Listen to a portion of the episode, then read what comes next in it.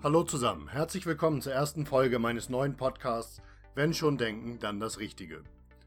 In meinem Podcast möchte ich dir erklären, wie du ohne großen zeitlichen oder finanziellen Aufwand Stress abbauen, Frust bewältigen, Traurigkeit überwinden oder Angst besiegen kannst. Nur Mut.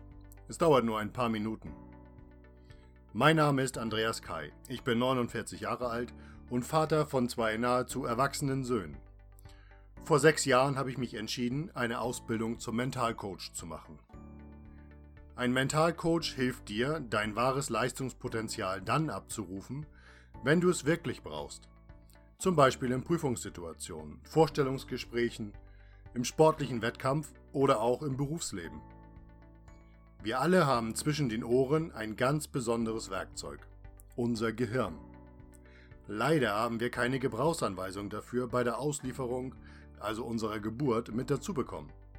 Wir müssen also selbst lernen, wie wir unser Gehirn, unsere Gedanken am effektivsten einsetzen.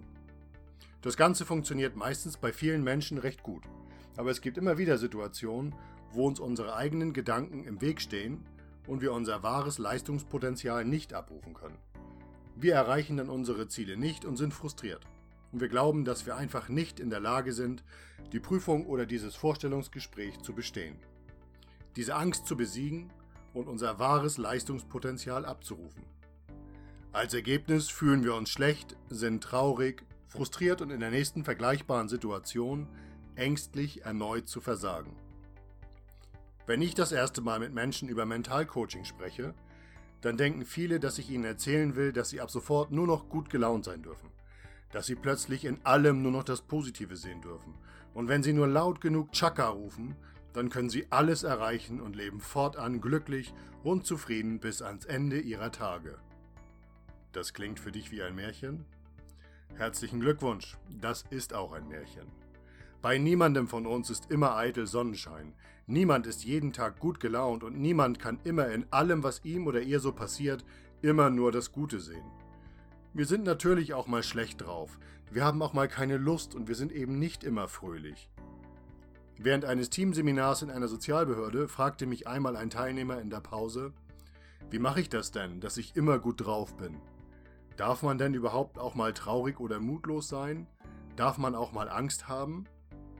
Für diese Frage war ich dankbar und ich habe sie nach der Pause dem ganzen Team gestellt. Darf ich auch mal traurig sein? Die Antworten waren sehr unterschiedlich. Von ja natürlich oder nein, wir sollen ja immer positiv denken und weitermachen war alles dabei. Aber was ist denn nun richtig?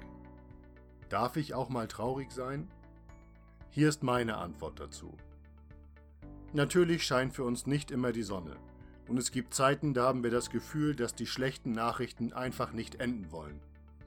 In diesen Phasen hilft es nicht, wenn euch jemand sagt, hey, du musst nur positiv denken und das Negative einfach zur Seite schieben.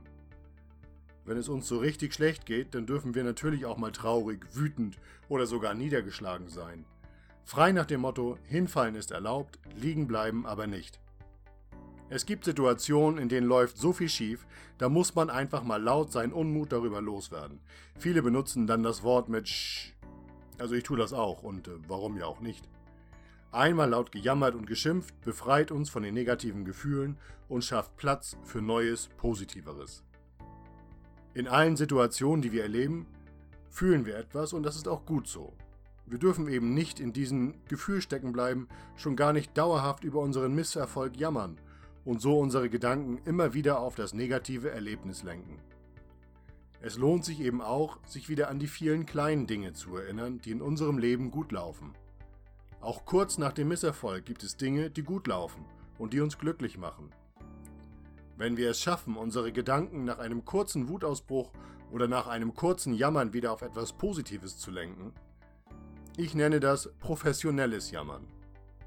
Druck oder Dampf ablassen und dann wieder nach vorne blicken und sich klar machen, dass es im Leben noch viele, viele gute Dinge gibt.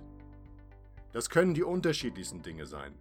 Zum Beispiel die eigene schöne Wohnung, der befriedigende Job, die liebende Familie, gesunde Kinder, das erfüllende Hobby, das entspannende Buch, die kurze Pause in der Sonne oder einfach die Tatsache, in einem friedlichen Land zu leben, wo niemand wegen seines Glaubens oder seiner Sexualität oder seiner Meinung um sein Leben fürchten muss. Das sind alles Dinge, die für viele Menschen auf der Welt keinesfalls selbstverständlich sind. Und es ist fast egal, wie schlecht es uns gerade geht. Es gibt immer und bei jedem von uns eine Menge Dinge, die dennoch sehr positiv sind und die es wert sind, dass wir uns über sie freuen. Schon wird unser Problem etwas kleiner und wir denken nicht nur negativ, sondern schon wieder etwas positiver. Das ist ein ganz einfacher, aber sehr effektiver Trick. Also, auch wenn der Himmel dunkel ist und der Regen euch ins Gesicht peitscht, wenn ihr das Gefühl habt, es läuft gerade alles gegen euch, richtet den Blick wieder nach oben und schaut genau hin.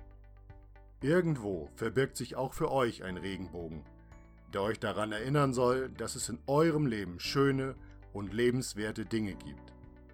Macht sie euch bewusst. Nehmt sie wahr, so klein sie auch sein mögen. Genießt das Leben.